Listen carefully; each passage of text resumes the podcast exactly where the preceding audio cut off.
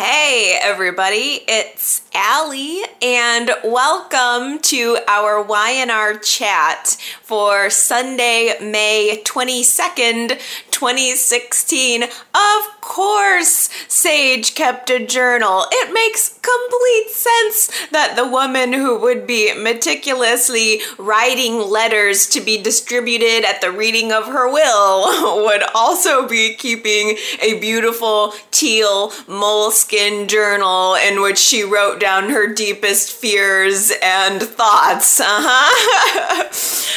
of course, a journal. My eyebrow definitely raised as soon as that little twist entered onto the scene this week. And it was that little twist, the introduction of the journal, that sent Sharon into a tailspin. It was the first part of the week, us seeing Sharon with that deer in the headlights look and the eyes shifting around. I mean, anybody with have a brain could figure out that that woman is hiding something. And can I just say bravo to Mariah. Can we get a standing ovation for that girl? I was so impressed with her this week. She calls Sharon out. Why are you being so shifty, Sharon? Why do you seem like you don't want me here? Like you don't want me to discover something. What is it exactly that's in Sage's journal that you don't want Nick or anybody else to find out?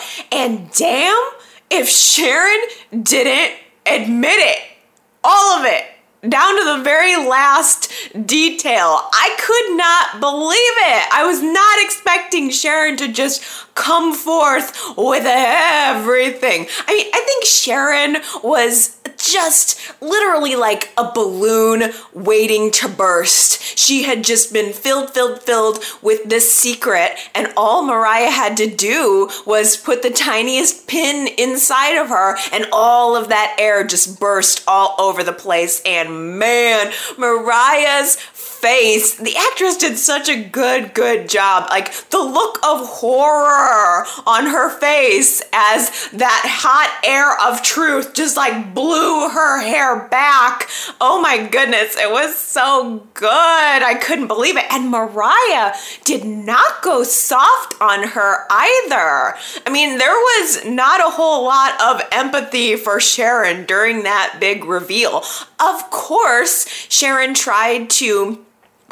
give her point of view and her motivation for why she's doing what she's doing.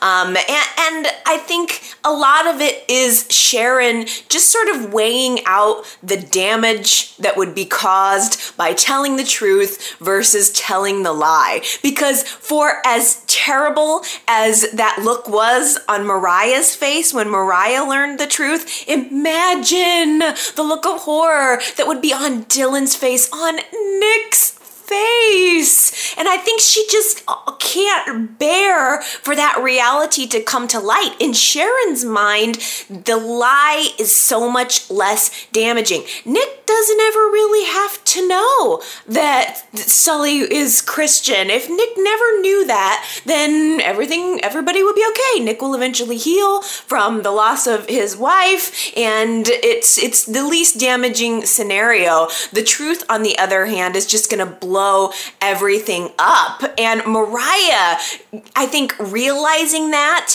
and pulling it out into the light and exposing it was exactly what Sharon needed to realize that maybe I just need to tell the truth before the truth comes and finds me. So it was the first part of the week, Sharon scrambling and thinking she's gonna have to OMG find Dylan and tell Dylan, ASAP before he finds out from Nick or somebody else. And just as Sharon is getting ready to tell the truth, of course, the storyline took another little bit of a turn, but I'll focus on that in a second because I want to make sure to, to, to kind of just take a moment to zero in on Mariah here because she is once again in a very, very important position because even if the truth did not come out this this week, it's probably going to be Mariah who plays a big role in the truth coming out I don't know, in the future, whenever it does. Uh, but in the meantime, uh, she is stuck in this position again. It's the exact same position that she was in when Sharon had the miscarriage. Now she is in the unfortunate place of not only having to watch Sharon lie. I mean, that's your mother. And by the way, she still calls Sharon Sharon. Have you noticed that? There's she doesn't call her mom. There's still there's still something where these two women are not close close, which also makes it even a little more surprising that it was Mariah Sharon seemed to feel comfortable confiding in about this, or maybe it was just like a I can't lie to this person who obviously sees right through me. But it's it's Mariah being forced into this position once again where she's not only having to watch Sharon lie, but now she is complicit in the lie. She has to lie too. Again.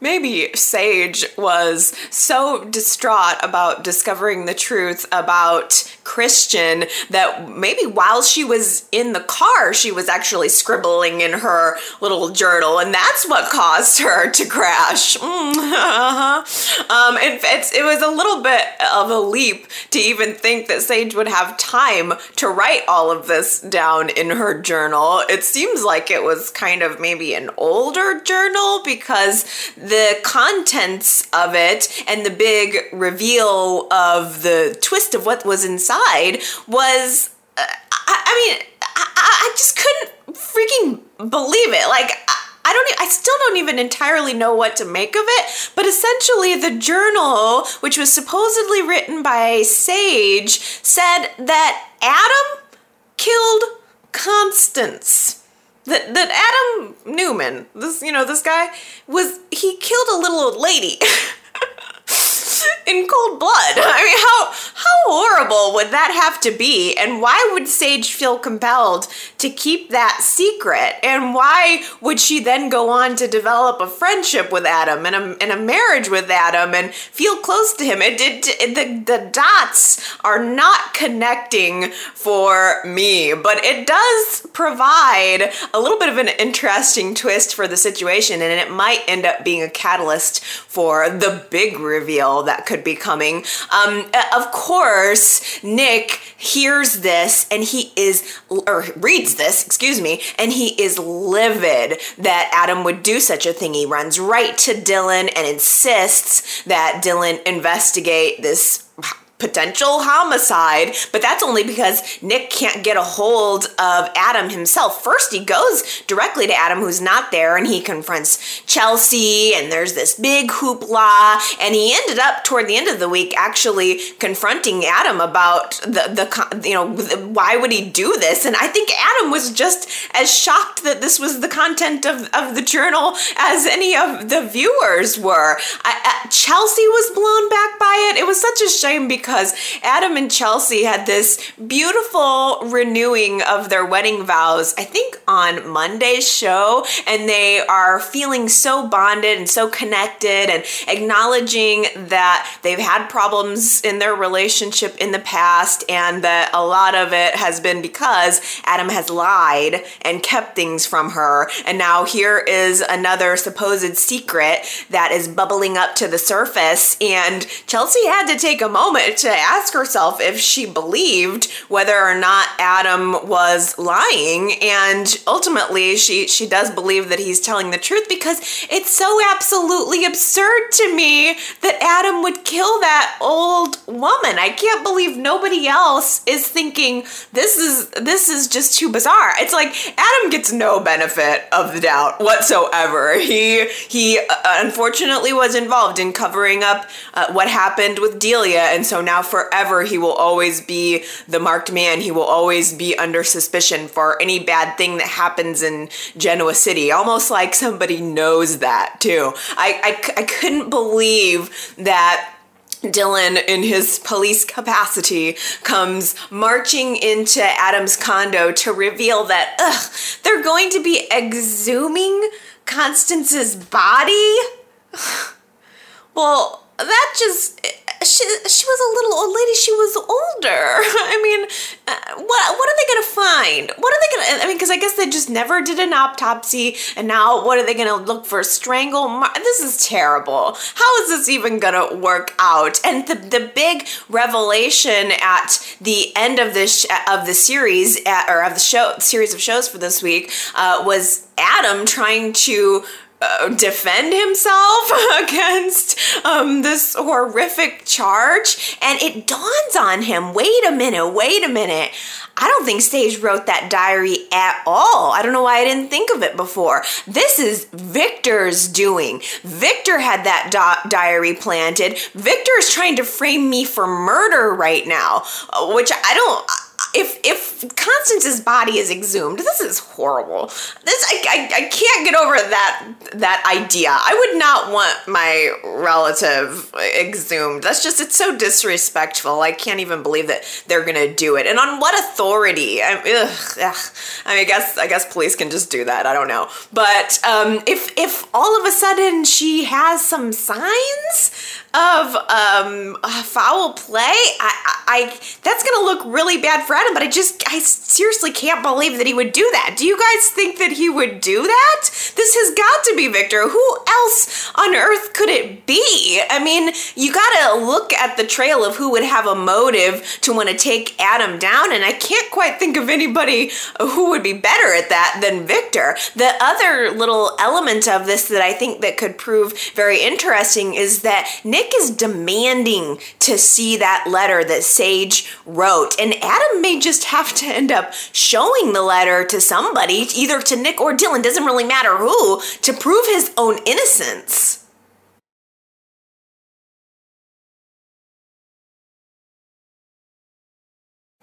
Adam goes to Victor this week, visits him in prison, and says to him, whatever your plan is to try to get out of jail, I just want you to count on me trying to block it. So you're going to sit here for 10 years, you're going to serve the entire length of your sentence, and there is nothing, no tricks, no rabbit up your hat, no ace up your sleeve that you're going to do in order to get out of this, which of course we all know is, is not going to be en- ended up being true. And there was just this really intense confrontation between Victor Victor and Adam. I mean, Victor punched the wall after Adam left. And I think it's so many swirling emotions, too. I think it has to be hard for Victor to uh, accept that not only is his plan going to get foiled, but just that his children hate him so much. And there was this haunting uh, flashback of Victor meeting his own father. And the flashback was framed as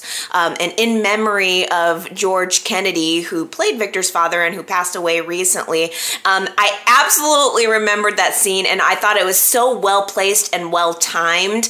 Um, do you guys remember when Victor went to go see his own father? It was, I believe, at Nick's encouragement. So Nick was there too, and the guy is older, he's rich, and he doesn't want to have anything to do with Victor. Implies that Victor is just money money grubbing. Even offers him cash to go away. And I just, I watched that scene. I always remembered that scene. I always loved it. And of course, I cried all over again. oh, and, and I loved watching Eric Braeden. He, he was incredible. Um, and, and, and it was, especially haunting because it, there was a lot of themes that were being echoed in Victor's big rebellious speech against his father that were so relevant about things that he was doing as a father to his own children. I mean, he's saying no wealth means anything without your family. Well, that's a that's a, really it's a, an adage that makes sense, Victor, but it's not something that you ultimately ever put into play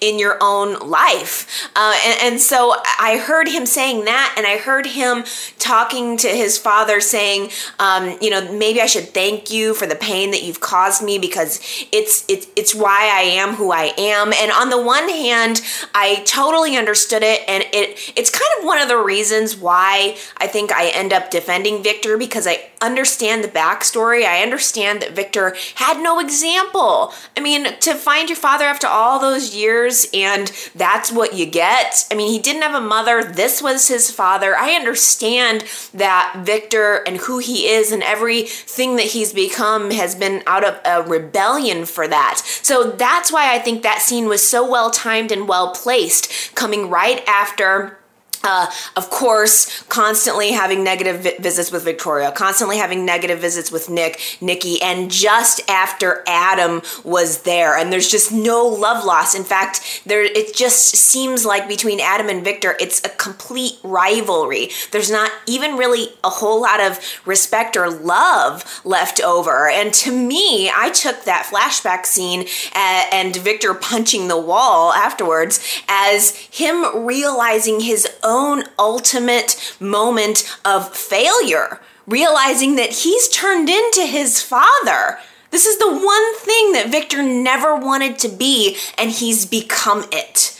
Uh, so I so it's it's it's another reason why it kind of makes me wonder why would Victor go and do and and plant? I mean, obviously Victor has a motive for planting the you know Sage's diary if indeed he did. But then there's other another part of me that thinks, how would he do it? Uh, why would he really do it? Does he really want to go that far? Did he really need to do that? Because Adam's big realization was that Victor not only wants me to pay, but he wants me in there sitting right next to him, which I, I guess is probably in and of itself the the the the, the revenge motivation right there that Adam thinks he's so in, high and mighty. Adam avoided prison uh, over what happened with Delia while Victor sits there. So maybe maybe it is Victor. Maybe this is Victor's big idea to say, "Hey, big kid, you think you're so big? You think you're going to just enjoy life out there and act like me and not have consequences? Well, you can sit right here next to me in jail." So maybe maybe that is it. It's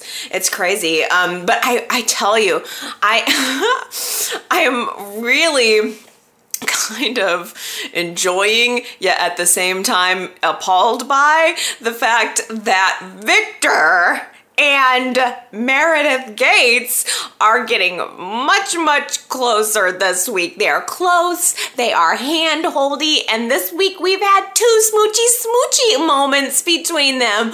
Can you believe it? It feels like it came out of absolute nowhere. I thought I, felt like it was a friendship, but I didn't know that it was gonna they were gonna be locking lips this week. That feels a little soon. But pff, either way, there goes the theory that they're related. of course, it would be a romantic relationship. I mean, it's and it's so it's how did you feel seeing them kiss? Because there's a part of me that I was kind of covering my eyes a little bit. I don't want to really see this. Victor can really only kiss Nikki. and I'll be okay with it. I don't really want to see him kissing anybody else. And I just have so much pity for her. But let me ask you, because I think this is a good topic for a poll question for this week. Does Victor have real romantic feelings for Meredith? Or is he using her? Or I don't know, maybe it's a little bit of both. I want to hear where your head is on this because I think there's certainly an argument to be made that he does find her attractive. He is stuck with, oh, he was giving her this line saying, um, you know, being in prison is one thing, but uh, being, you know, being in here and not being able to be with you, that's the real prison. Ah, I mean, I, I, I suppose it could be completely genuine. I think there is an argument to be made for it. He is very, very alone. She's someone who's trying to understand him, and she's feeding him the narrative that Victor likes to hear about all, of his goodness, about why he's doing what he's doing, and that he's right. Meredith is telling him that he's right, and Victor likes to hear that. It validates him when no one else in his life is validating him. So I think there that it, it could certainly be that he has real feelings for her, but then then there's this part of me that can't help thinking he's totally using her, a hundred percent using her. I mean, and it's working. She's already expressed that she wants to help get him out of jail, that she wants to talk to her father to get him out not only that, but she went to Nikki and hadn't talked with Nikki this week and told her that she wants to get Victor out of prison. So uh, she is definitely doing his bidding. She is going through with what he wants. And what is she really getting out of the deal? That's what to me makes it a little bit suspicious. But then, of course, there's always the off chance that he is kind of using her, but is also sort of attracted to her. I think no doubt about it. She is drawn to him. Victor Newman is a compelling man, be whether he is in prison blues or in his power suit uh, or his leather jacket. Like she she cannot help being drawn to the mustache. But the question is, is Victor really drawn to her? If you want to cast your vote on that question and leave some comments and talk around some theories, uh, yrchat.com is where you can vote on that. Um, Nikki did not take the news very lightly that Victor has someone on the inside trying to help him get out. She is fearful. I think Nikki is afraid on many levels of what it means for Victor to get out of jail. Personally, uh, just sort of in a protecting of herself and her feelings sort of way, but also that there could be some real repercussions that Victor's going to lash out and do something horrible to them all. So she's trying to be proactive and she decides to file for divorce or hire uh, Michael to prepare the divorce papers. And I don't know if she's actually going to go through with it or not. I think she I'm assuming she probably will. She is she's trying to be strong. She had the moment of weakness this week where she wanted to take a drink and yet she took a step back and um, kind of connected in with Catherine and is trying to get her life back on track. And she's actually listening to advice that people are giving her. And she had a great conversation with Dylan this week where he said, you know, you, you should eliminate eliminate people who are toxic in your life, which is which is very good advice. And so Nikki has decided to go through and and uh, if if she does decide to actually go through and file for the divorce, I think she will. I I am honestly wondering if Victor is going to turn right around and propose to Meredith.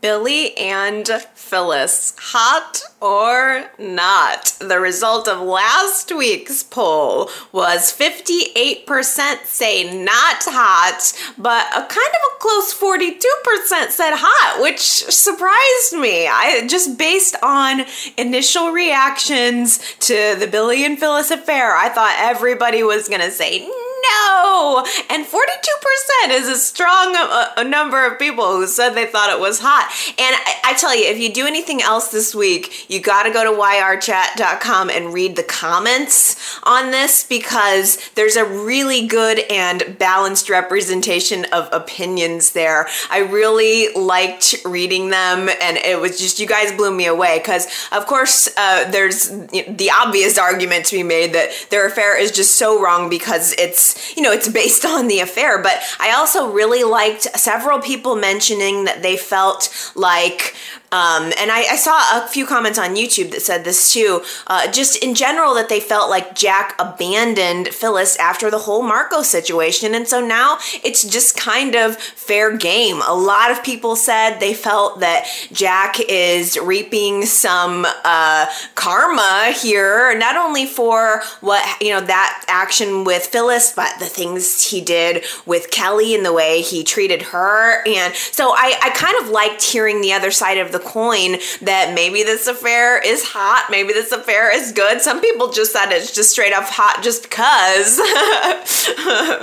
Don't care if it's right or wrong, just think it's hot. Um, but the, you know, there there were a lot of opinions here, and I thought I thought it was really good. I kind of almost feel like there's a part of me that feels bad for thinking it's a little hot. Like I'm ashamed to say that maybe it is a little bit hot. Not saying it's right right.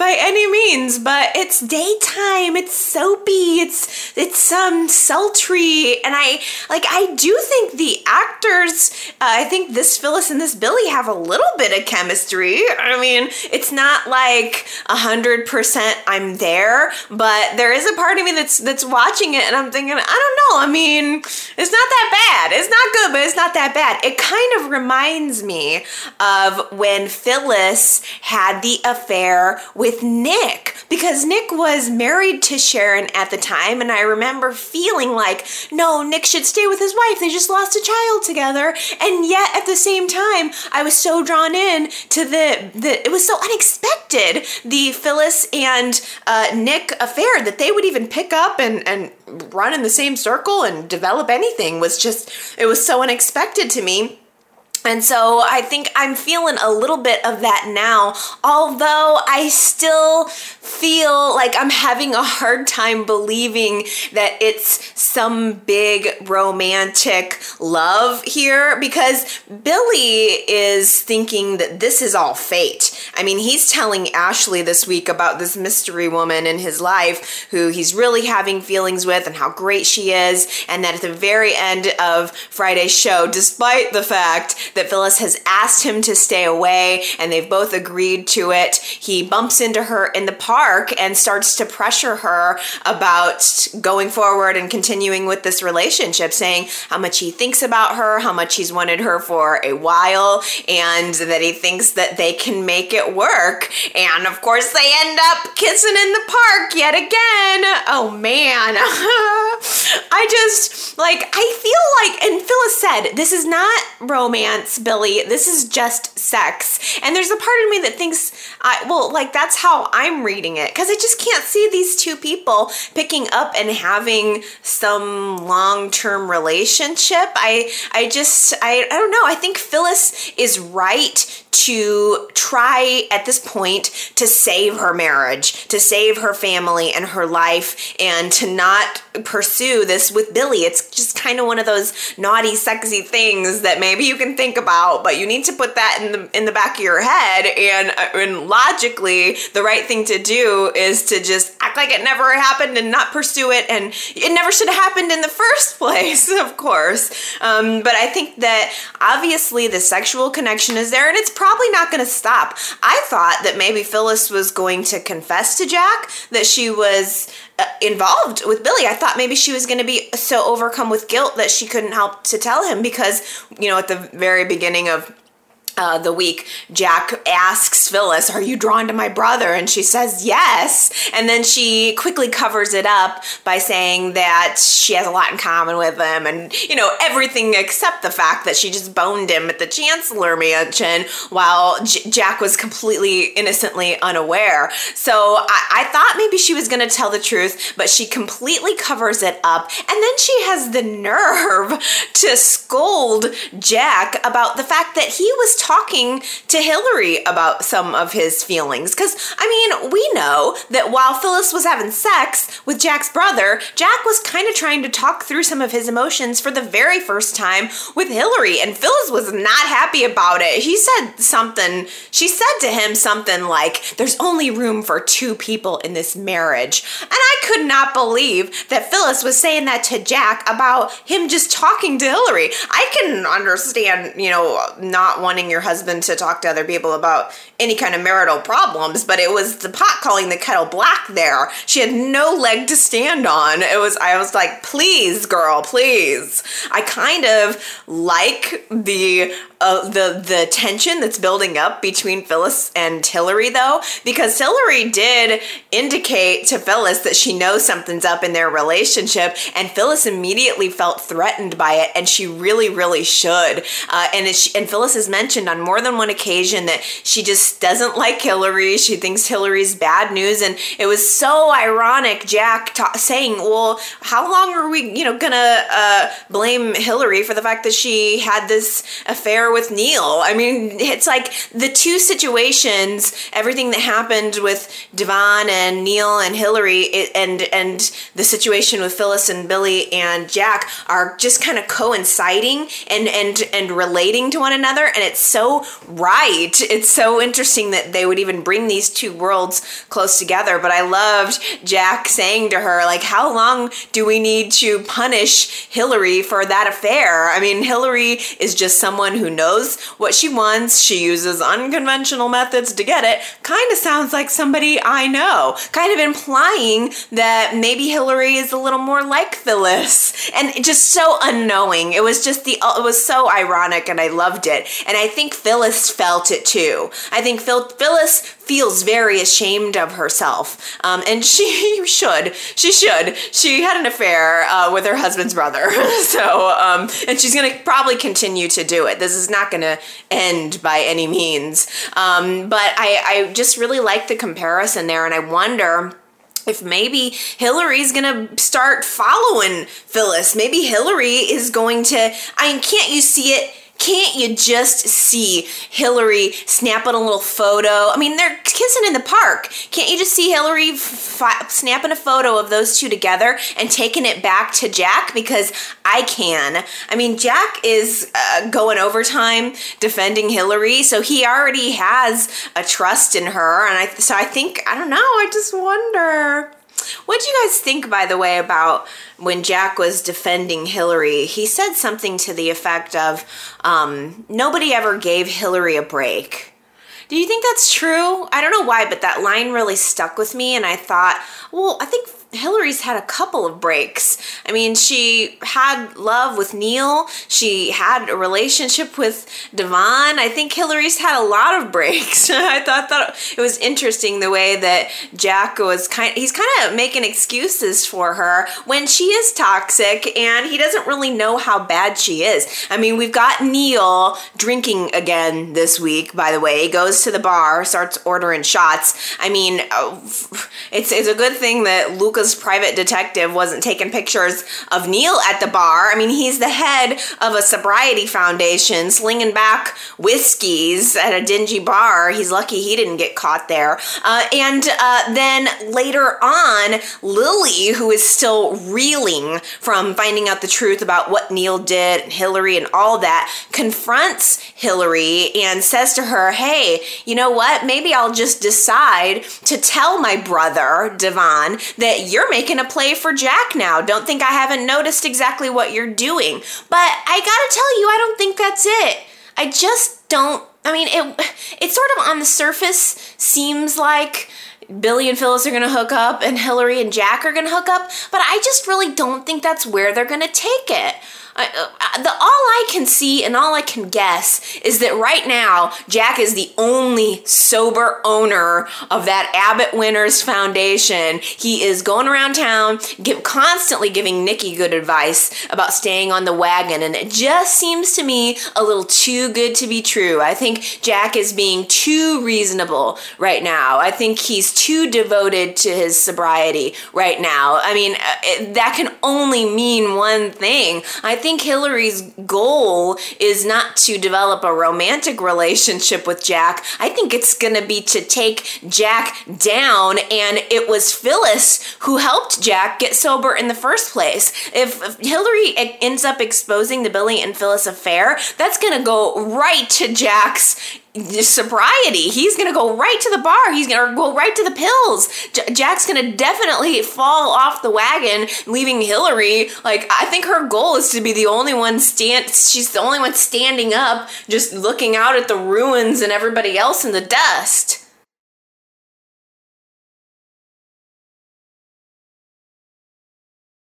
Victoria arrived at Billy's bachelor pad right after Phyllis left. I mean, Billy was still shirtless.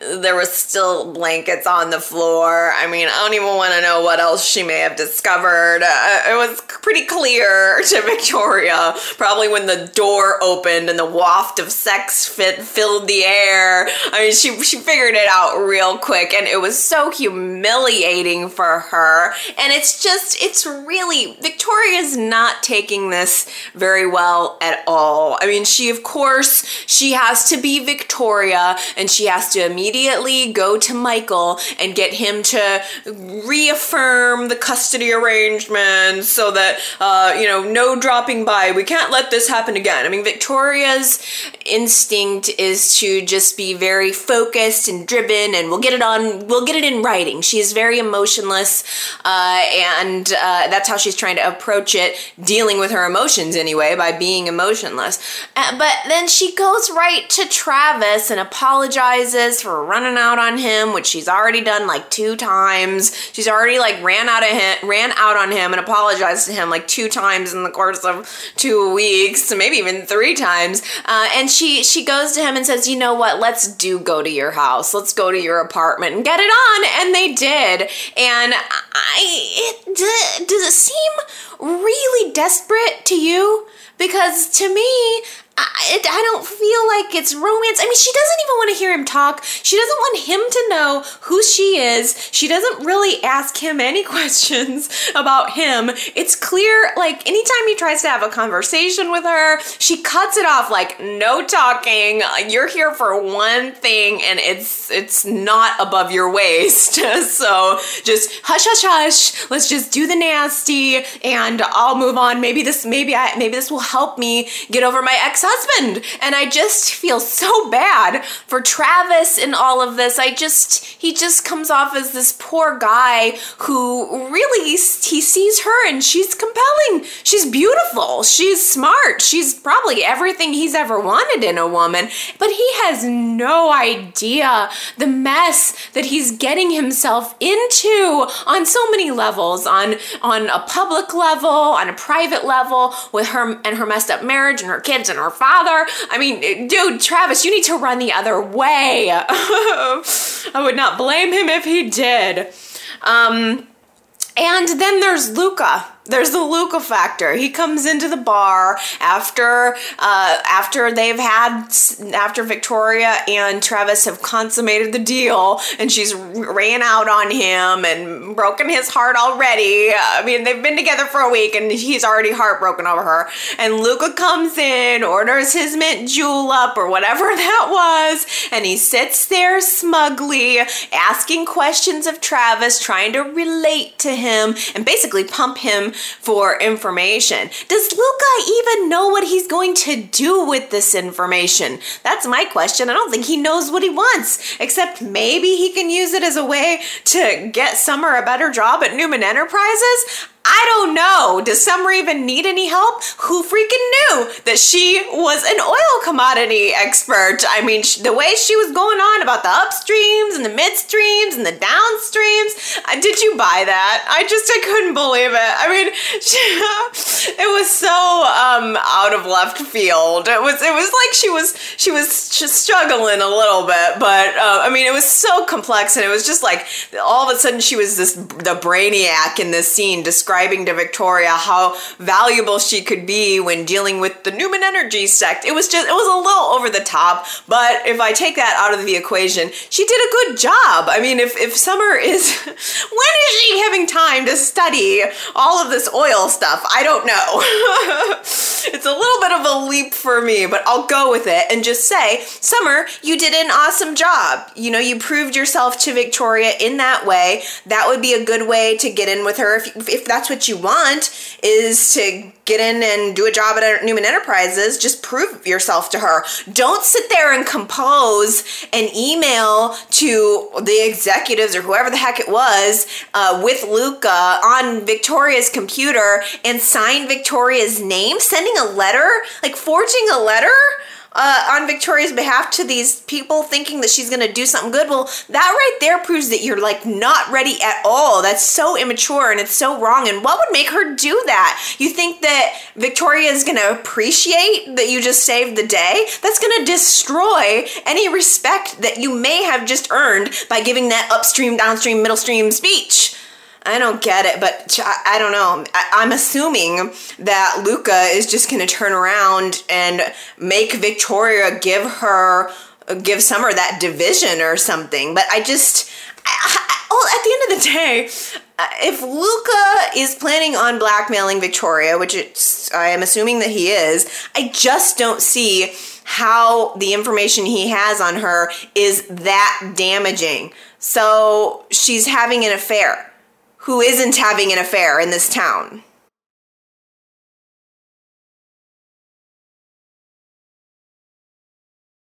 I am so sorry, you guys. I must have missed a couple of correct answers during last week's Who Said It quote.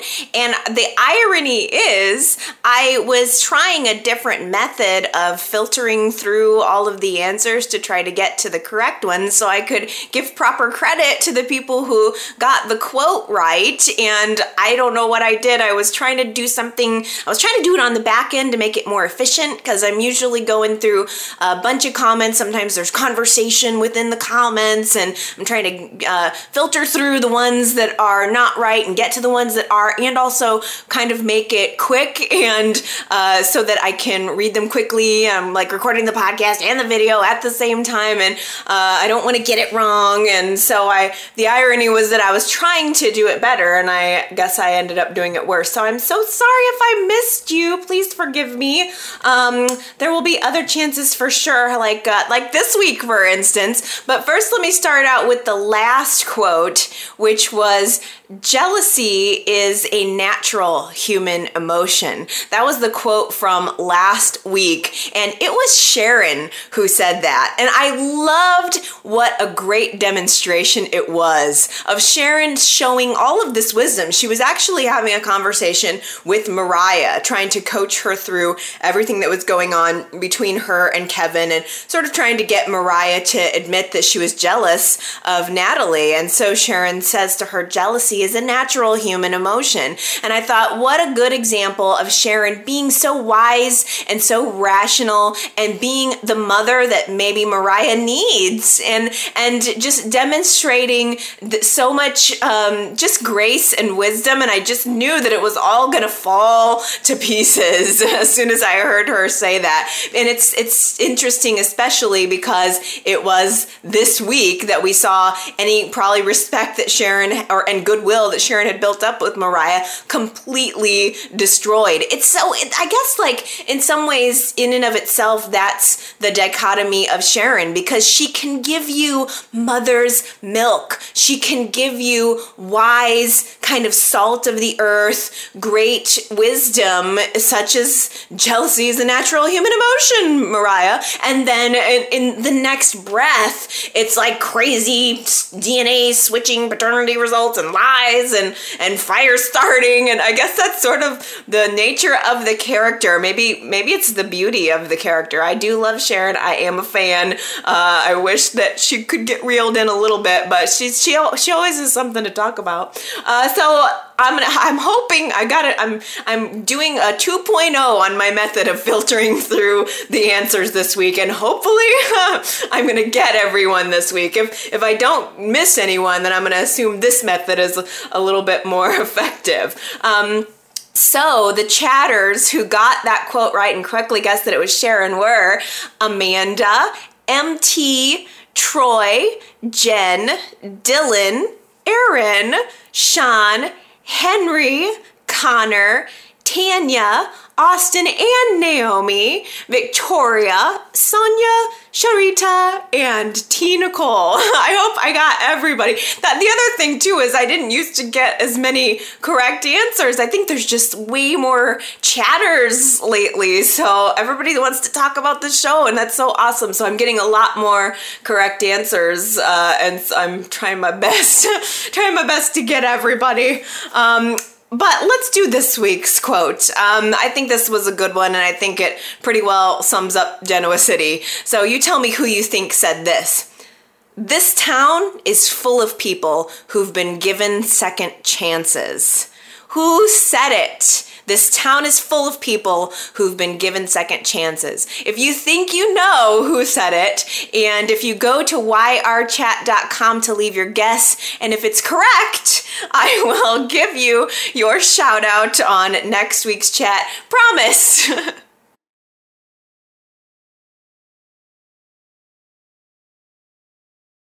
We also had a question on the website last week uh, that if you got to be recast as any Y&R character, who would it be? Like, which role would you want to play? And there are a ton of really good answers. You guys picked some good people. Like, you guys picked people from the past, even that I never would have thought of, um, and lots of good ones. I I uh, I, I think my favorite, because this really really made me laugh, was Henry. He said he wanted to be recast cast as Devon or Neil so that he could have romantic scenes with Hillary.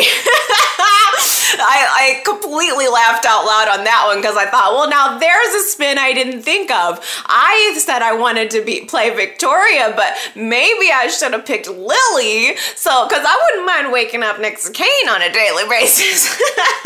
so that's a good spin on that question. But there are a ton of good answers there. If you didn't get a chance to to leave your uh, your comment or your dream recast, uh, then you should go to yrchat.com and do that and just read all the comments. Uh, I thought that was a really good question. If anybody else has any good hypothetical questions that you think would be fun to toss out to the community, please keep them coming. Keep them coming. I would love uh, to hear your ideas.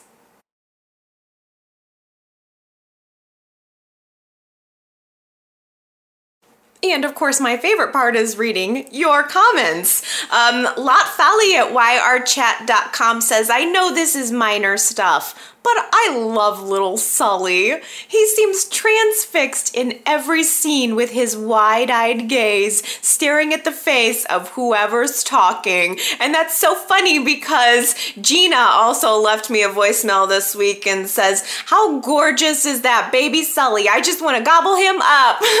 so that's so funny because I was noticing that too. The scene in the park with Nikki and Dylan and Sully, and he was just wide eyed staring at Nikki. It was adorable. You gotta admit, that is a cute little baby. so we gotta put some Sully love out there. I gotta, I wish that we would get past the paternity thing simply so that I could decide whether I'm gonna call him Sully or Christian. I always get stuck not knowing what to call him.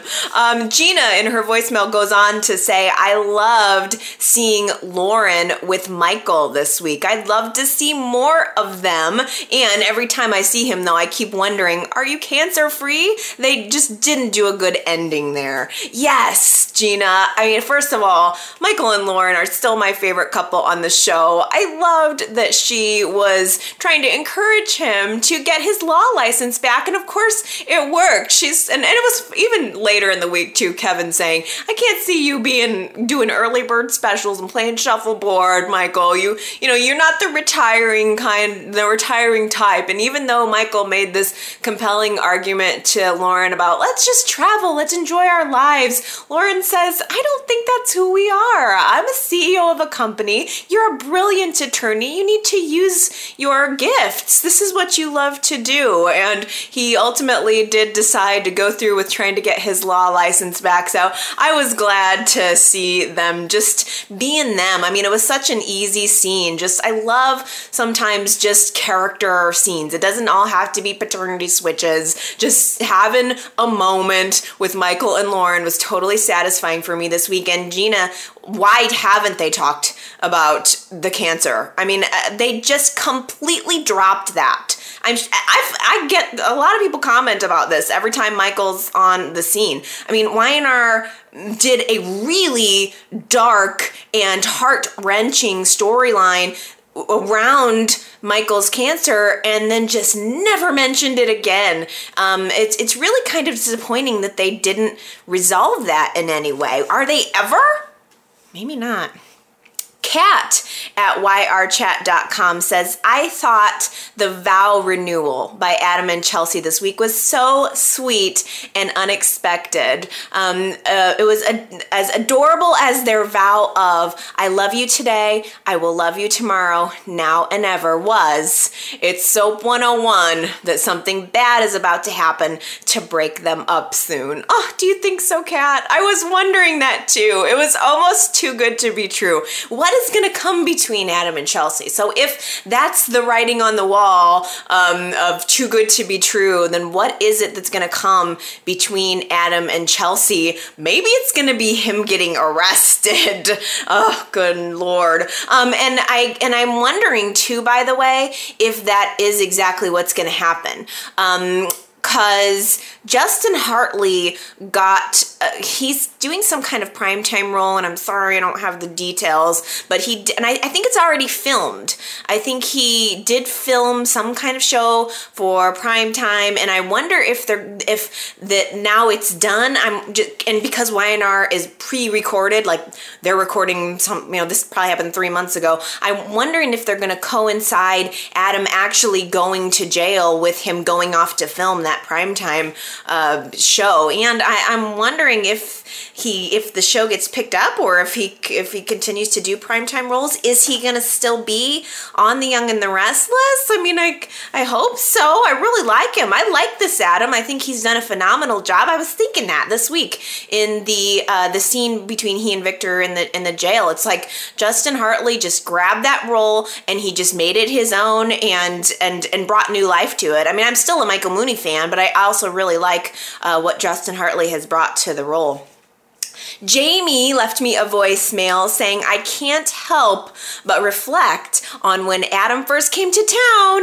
and wrote that fake journal with Jack. Maybe Victor is planning the perfect revenge on him because I can't imagine Sage writing any of that. Yes, Jamie, I was thinking the same thing about the journal. It was like the very first storyline that Adam had when he came on the show. He was working with Jack to fake this diary of Victor's, and I'm not sure what it was. I think they were implying even that Victor killed somebody. I don't know who. I don't, I don't remember exactly what the circumstance was. I'm pretty sure we were Y&R chatting at the time though, because um, I vaguely remember talking about it. Uh, but it, it's it's so ironic, and it would be so perfect for Victor to then spin this. I hope Y&R mentions that next week as they pursue this storyline because that's such a really really good tie-in. Um, and and and like you, Jamie, I just it doesn't make sense to me that Sage would say it. Why why would she think it? Uh, I mean, I don't even know why she would think it, let alone write it in the diary.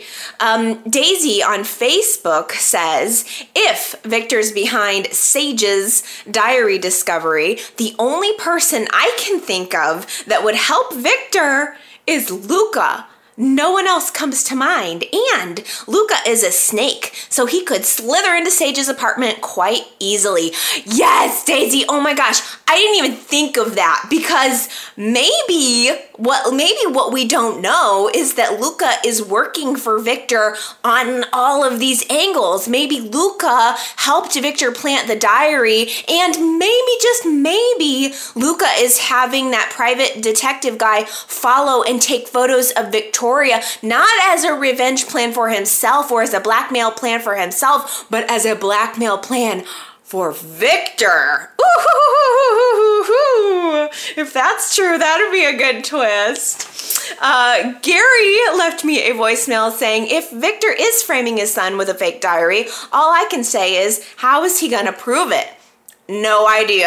that is a good question. That is definitely left up to um, the future. Who knows? But I love too, by the way, that Gary uh, left me a uh, in the voicemail talking um, that he had read an article from Soap Opera Digest, which I still have yet to get a subscription to, and I should know this. Uh, but apparently, Jill is making a return to the show. Yay, Jill! I want to see Jill some more. That would be fantastic. I didn't get to read this um, in any of my sites, so I didn't know anything about it. This was news to me. But um, Gary says that she's going to be filming some scenes where she's interacting with Cane and Lily and Hillary, but Gary says, I, all I really care about is her seeing that house. Yes. yes. I mean, really, seriously. If if Jill comes back, see, Y&R keeps blowing it with Jill. She never had a moment where she was uh, telling Billy she was glad that he was still alive. Remember when Billy was dying in the hospital and Jill was his fiercest advocate for keeping him alive? Well, he makes a miraculous recovery, and Jill never really even had a moment with him to say, Glad you're alive, son. And if they bring her back and have her doing this and that all over Genoa City without having her show up at that mansion, I'm gonna die. I need her. I don't know why, but I need her to disapprove of it somehow. I can't. I keep thinking too. I don't know why this keeps occurring to me, but I keep thinking about how Billy and Phyllis had that affair and had sex all over that room while uh, that picture of Catherine and Jill sitting on the bookshelf. Like they had to have been wa- watching them. That's the last thing I would want to see as I was having an affair.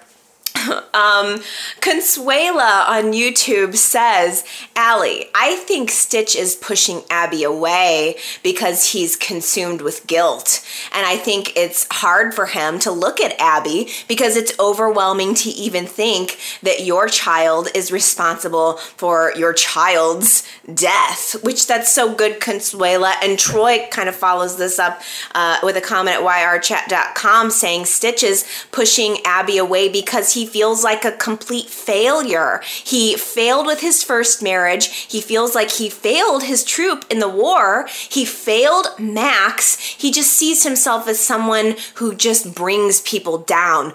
Oh my gosh, Consuelo and Troy, those are really, really insightful comments because we saw this week that Max has been committed basically to a long term psychiatric rehab facility. Um, I really liked that Y&R is kind of bringing that part of the story to, to a close. I liked that Paul was involved in all of that. It was just so appropriate. But now we're focusing on the relationship between Stitch and Abby. And even though we had some sweet little scenes between them this week where they're trying to connect, they're trying to spend time together, he even does this romantic rose petals on the bed thing for her. There's still something that's that's coming between them. It's like he's still not all the way. And I think that just as Consuela and Troy had said, it really is because he wants to connect with his wife, but he's plagued by his own guilt. Um, uh, his guilt as being a failure uh, as a father, of a husband. And I think that we're going to continue to see this couple try but struggle. And even Ashley made a comment this week about how mature Abby has become. And she is really trying to be supportive of her husband.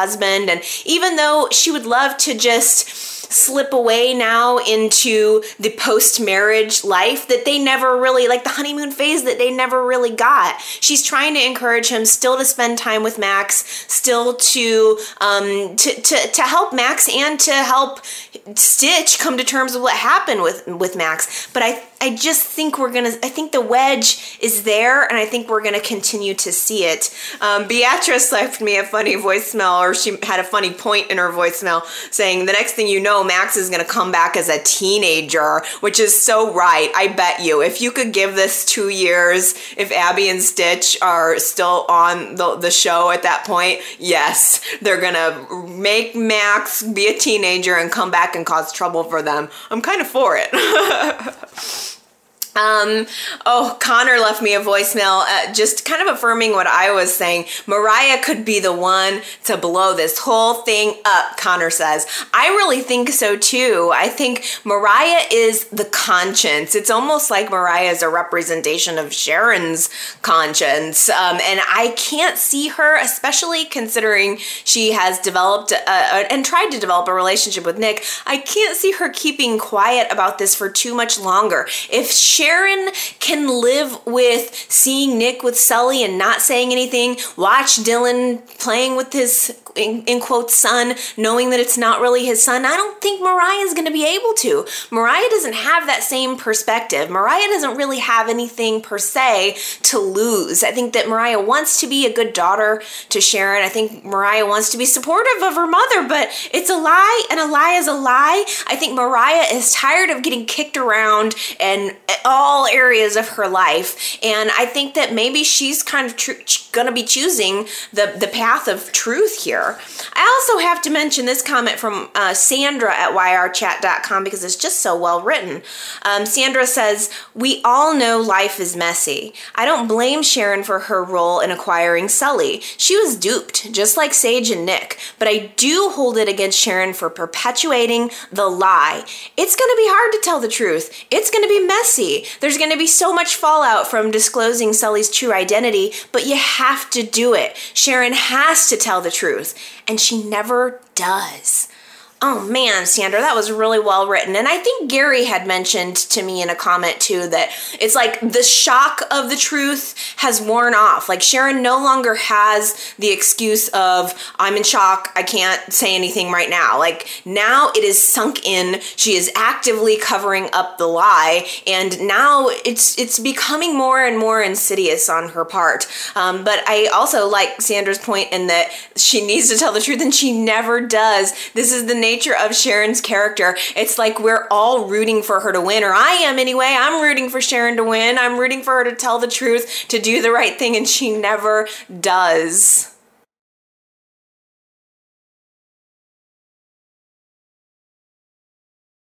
Well, I just couldn't forget to mention that this Thursday, May 26th, will be the eight year anniversary of Y&R Chat. Can you even believe that? I know there are some of you that have been with Y&R Chat since day one, so I have to mention it and I have to brag about it a little bit because that's really, really cool. I started um, doing these uh, videos on on YouTube on May 26th, 2008. So this Thursday will be the eight year anniversary. Since then, um, actually, this is the 505th video that is on the YouTube channel. Um, so, I mean, wow, 505 videos. I probably should have done something special for 500. But it's weird because at the beginning, YouTube had a time limit, so I had to like break them up into many parts. And at the very beginning, I think I was doing Sunday and Wednesday vlogs.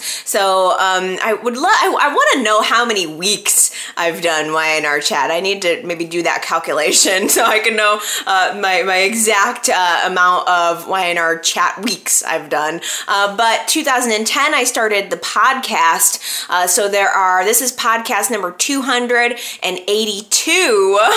all of those are on iTunes. All of the videos are on YouTube. It's crazy to think that it's been eight years. I mean, you guys have definitely seen me evolve. Um, I've seen you evolve in so many ways. I've gotten to know you guys beyond so much more than just your usernames. Like I feel, I think of you when I'm watching the show. Like, oh, this is what so and so is gonna think, or oh, I can't wait to hear what this person's gonna say about that. So, um, you guys are very much a part of my experience um, as much as I am of yours. Uh, but yeah, eight years. So, if you get a chance on Thursday, uh, think about Y&R chat. Maybe stop by the website and say happy anniversary. So, here's um, gosh, eight years. Here's to eight more.